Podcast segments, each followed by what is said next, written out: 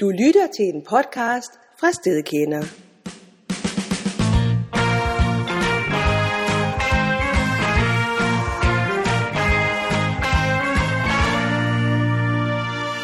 Stedkender er en personlig rejseblog, skrevet og oplæst af Bitten Holmsgaard, om steder, der vækker følelser, skaber stemning eller sætter tanker i gang.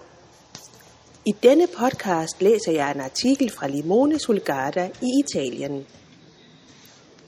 Millioner af citroner. Som organiske lyskæder gløder citronerne eksplosivt på en baggrund af frodigt grønne blade. Hvert træ er sirligt placeret, så det har optimale forhold for vækst og udbytte, og jorden er helt ren uden den mindste ukrudtspire. Her er vindstille, behageligt lunt og kun en håndfuld mennesker. Selvom jeg fornemmer byens lyde, synes de at tilhøre en anden verden. Jeg kan ikke dy mig og stikker næsen helt hen til en af de gule sydfrugter og snuser ind. Ah, det er en af de skønneste dufte, jeg kender. Frisk, frugtig og en anelse skarp piger den mine næsebor. Her i citrondrivhuset Limonaya del Castel er citrusdyrkningen sat i et helt ekstraordinært system. Sådan var det overalt på disse kanter igennem 400 år. I dag troner de syddrejede stenterrasser med rækker af symmetrisk placerede søjler, som forladte og ejendommelige arkitektoniske monumenter langs Gardasøens vestlige bred. De tomme terrasser vidner om et utroligt iværksætteri og møjsommeligt arbejde, der bragte udvikling og penge til denne egen. Ifølge visse kilder havde romerne ellers århundreder tidligere måttet opgive selv samme drøm, fordi vintrene her er for kolde. Men under republikken Venedigs dygtige herredømme blev dyrkning af citroner et vigtigt erhverv ved Gardasøen. Netop terrasserne er nøglen til dyrkning af citroner på dette sted. De høje, massive sidemure og bagvæggen beskytter mod den kolde nordøstenvind. Og i løbet af dagen, når solen skinner, bliver stenvæggene opvarmet og kan langsomt afgive varmen i løbet af kølige nætter.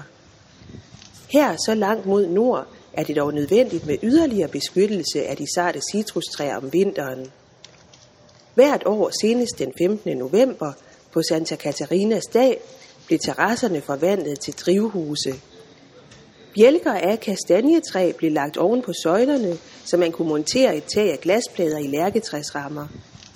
På forsiden mod Gardasøen blev der opsat store glasdøre, og hvis der var udsigt til lave temperaturer, tændte man bål i Lilimonaje citrondrivhusene.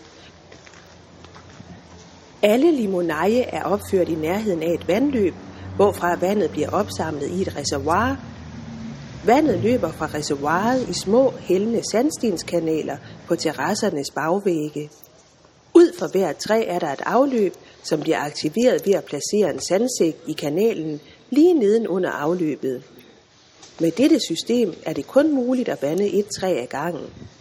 Det klares på 10-30 minutter hver tiende dag, hvor 150-300 liter vand langsomt strømmer ned til foden af træet.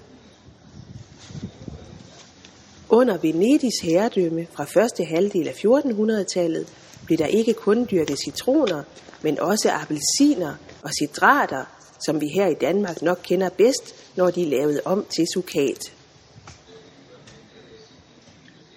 Citrontræerne blomstrer gavmildt med små hvide og stærkt duftende blomster fra maj til oktober og sætter frugter løbende. Et enkelt træ kan velsigne ejeren med op til 600 citroner i sommermånederne. Ved Gardasøen anser man citronerne fra juni og juli for at være de bedste. De fleste limoneje i og omkring Limone er opført i første halvdel af 1700-tallet. Det gælder også Limonaya del Castel. Men allerede i 1600-tallet begyndte citroneventyret i Limone.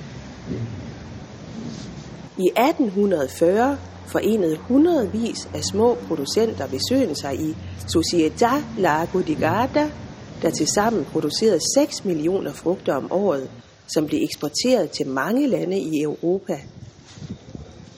Men katastrofen lurede. Først med plantesygdommen Rio Grande Gumosis, der havede citrustræerne ved søen i 1855. Dernæst førte Italiens samling og deraf følgende forbedrede transportmuligheder til øget konkurrence fra Sicilien, hvor det var både nemmere og billigere at dyrke citrusfrugter. Alligevel viser opgørelser, at der fra Limone i 1879 blev leveret 550.000 citroner, 8.000 appelsiner og 300 kilo citrater, der alle blev håndplukkede, efter hver enkelt omhyggeligt blev lagt i en lædersæk. Og det er noteret, at årgang 1879 blot udgjorde 50 procent af en gennemsnitshøst i år uden sygeplanter, planter. De afgørende stød, der satte en stopper for den blomstrende citrusproduktion ved Gardasøen, blev dels Første Verdenskrig, hvor militæret inddrog de materialer, der blev brugt til overdækning om vinteren, dels den isnende kolde, sorte vinter i 1928-29.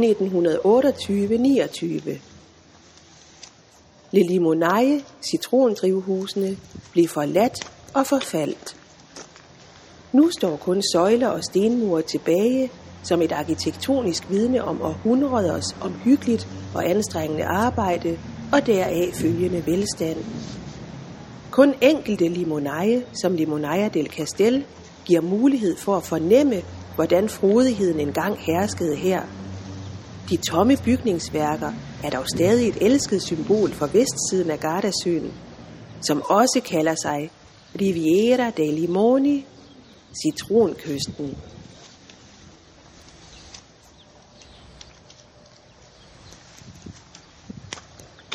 Fakta om Limonaya del Castel. Dette Limonaya citrondrivhus blev opført i begyndelsen af 1700-tallet. I 1995 blev det overtaget af Limone Kommune. I dag rummer Limonaya del Castel 70 citrustræer og en lille udstilling, der fortæller om citrusdyrkning ved Gardasøen. Seks ud af de syv terrasser bliver dyrket. Der har været åbent for besøgende siden 2004, der er åbent alle dage fra 24. marts til 31. oktober fra kl. 10 til 18. Fra 19. maj til 15. september er åbningstiden forlænget til kl. 22. Man betaler en forholdsvis beskeden entré for at komme ind. Fakta om bynavnet Limone. Bynavnet stammer ifølge Limone Kommune enten fra romertiden eller kelterne af romerne kaldet gallerne, der begge har regeret over området for mere end 2000 år siden. På romernes sprog latin betyder limen grænse, og Limone har gennem århundreder ligget på grænsen mellem forskellige territorier. I begyndelsen af middelalderen for ca. 900 år siden hørte Limone for eksempel under den fri bykommune Brescia, der ligger lidt længere mod øst. Brescia kæmpede mod fyrstebiskopperne af Trento, som herskede over Gardasøen lige nord for Limone. Lige omkring 1800 hørte denne del af søen under Napoleon, mens Riva 12 km mod nord var en del af det østrig-ungarske rige. Mens byen efter Italiens samling i 1861 lå på grænsen mellem Østrig-Ungarn og kongeriget Italien. I dag er Limone den sidste by i regionen Lombardiet, inden regionen Trentino Alto Adige overtager territoriet. Det keltiske ord lemos betyder elm, og det er også en mulighed, at bynavnet stammer herfra. Variationer af navnet limon, som limonum, limono og limone, er registreret på en række dokumenter allerede i 900-tallet. Fra 1863 hed byen Limone San Giovanni, inden den fik sit nuværende navn, Limone Sulgarda, i 1904.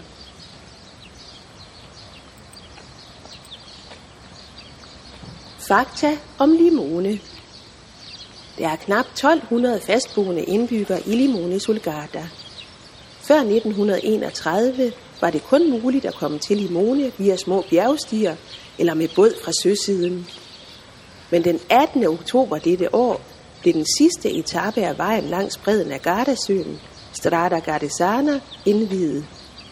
Den forbandt blandt andet Limone med Garniano længere mod syd og Riva mod nord.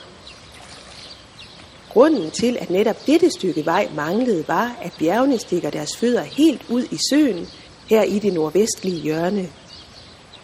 Derfor var anlægsarbejdet dyrt og farligt, da utallige tunneller skulle sprænges og broer bygges.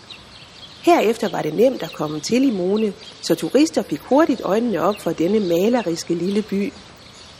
Siden er der etableret en række mindre hoteller, pensioner og campingpladser, så byen i 2016 kunne tage imod lidt mere end 1,2 millioner besøgende. Nogle få scener fra James Bond-filmen Quantum of Solace fra 2008 er optaget på Gardesana-vejen og dens tunneller tæt ved Limone.